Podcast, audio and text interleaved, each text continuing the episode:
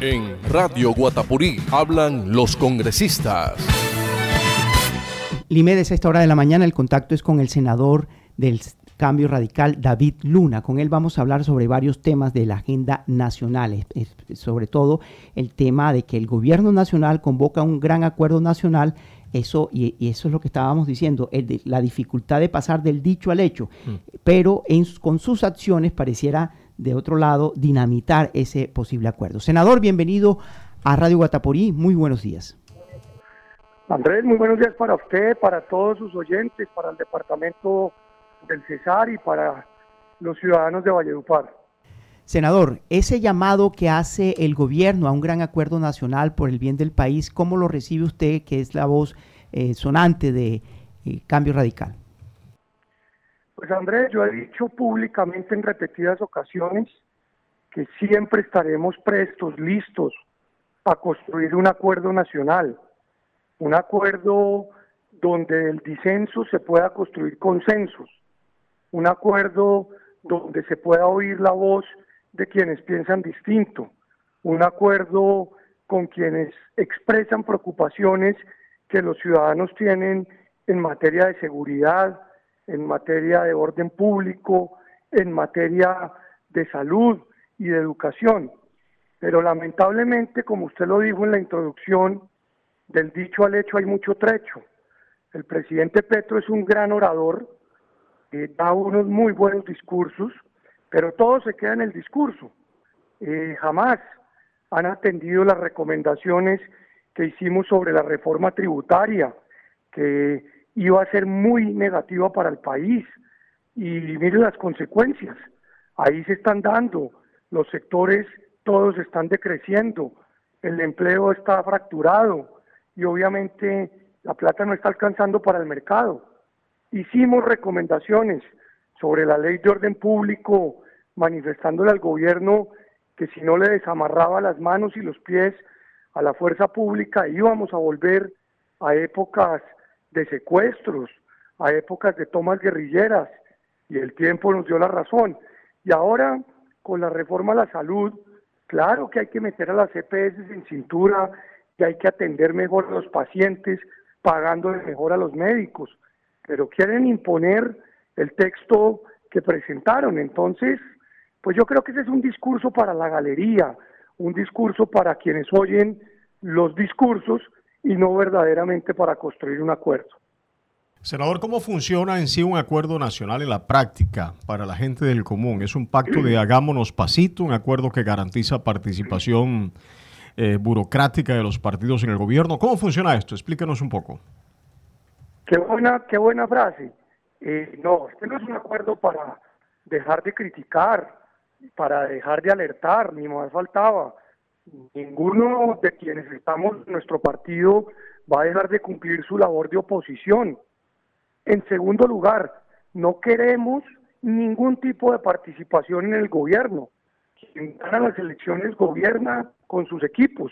Quien pierde, eh, controla, no se acomoda y nosotros ejercemos control político para defender los intereses de los ciudadanos.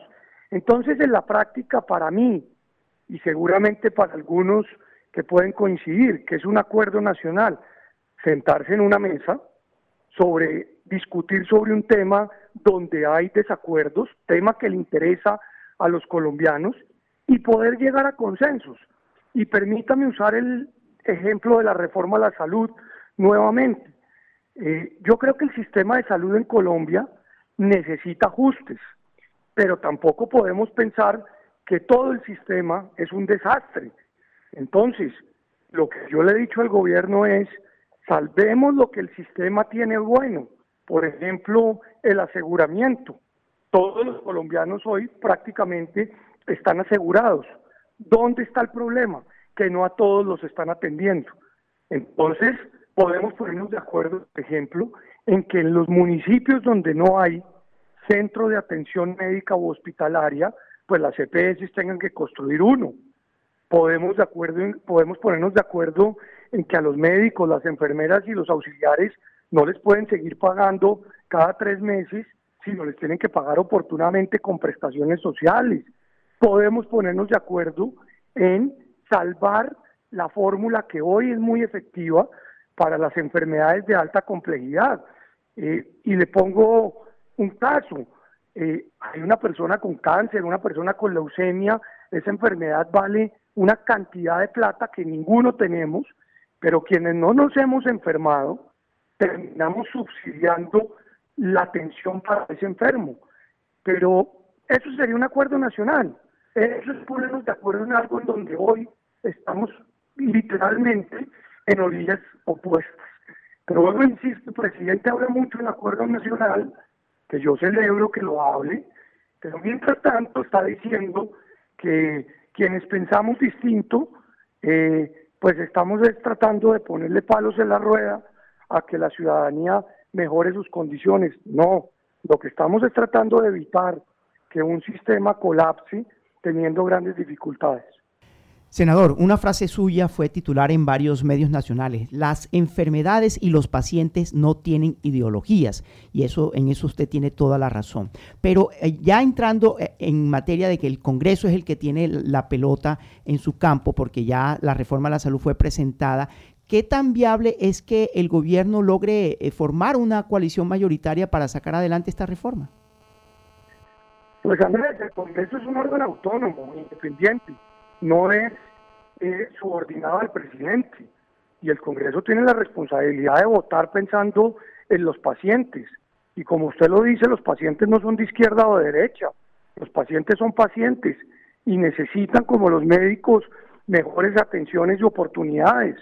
Entonces, el Congreso tiene que eh, analizar el proyecto, tiene que hacer las modificaciones que considera pertinentes y si se logran construir esas modificaciones, pues seguirá su trámite.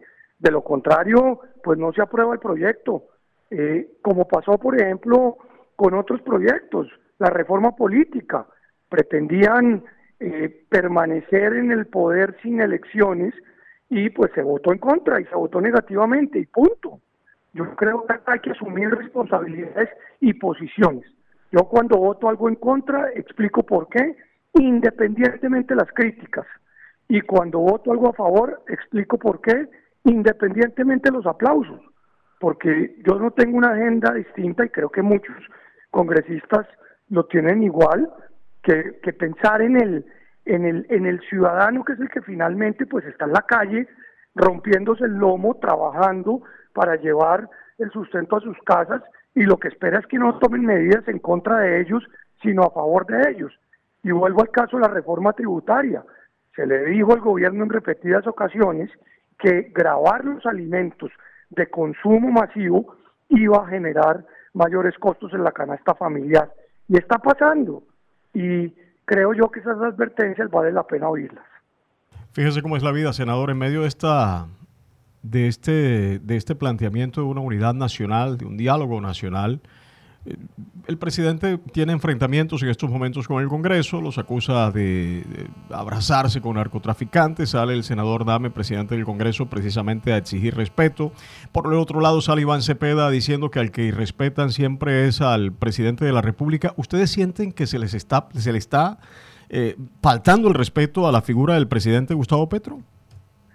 Mira, acá lo que pasa es que hay una estrategia politiquera, eh, polarizar, eh, sembrar tesis de odio, sembrar tesis de división. Siempre es más estratégico que tratar de construir consensos y de, que respeta, y de respetar al que piensa distinto. Entonces, el presidente le gusta todos los días imponer la agenda para poner a los ciudadanos a pensar en cosas distintas y finalmente hacer lo que él quiere. Acá no se está irrespetando al presidente, simplemente se le está eh, con contundencia diciendo en qué está fallando y en qué no. Es que la situación de orden público, de inseguridad, pues no me la estoy inventando yo. Hace unos días en Chiriguaná secuestraron a una persona y todo el mundo lo supo y la Defensoría del Pueblo tuvo que trabajar fuertemente en su liberación. Entonces, eso está pasando y eso es una realidad y en muchos otros municipios del Cesar están viviendo dificultades de orden público que yo no me las estoy inventando, sino que las estoy diciendo. Tema número uno. Tema número dos. Al presidente, como le contestó el doctor Nami, yo le contesto de la siguiente manera. O se está con la mafia o se está contra la mafia. Y yo estoy contra la mafia. Yo no tolero bajo ninguna circunstancia que acá le vengan a dar prerrogativas jurídicas a personas que le han causado daño y sangre al país. Punto. Otra cosa es que haya procesos de diálogo como el que se está adelantando, por ejemplo, con el ELN, donde se saben que tienen que enfrentar verdad, justicia y reparación. Pero acá no podemos pensar que porque el hermano del presidente fue a hablar a la picota en algún momento, pues estos delincuentes pueden salir libres como pretendía la ley de sometimiento presentada por el gobierno nacional. Esos delincuentes están condenados, tienen que pagar sus condenas y tienen que enfrentar un rechazo de la sociedad porque delinquieron. Y delinquieron no políticamente, delinquieron para hacerle daño a cientos de familias a través de la producción y la distribución de la cocaína o de otras drogas que han causado dramáticos problemas en el país. Insisto, o se está con la mafia o se está contra la mafia. Y yo estoy contra la mafia en Colombia. Senadora, muy, ha sido usted muy amable con nosotros. Le deseamos un buen resto de día. Andrés, muchas gracias a ustedes, un honor y mucha gratitud por haberme invitado esta mañana.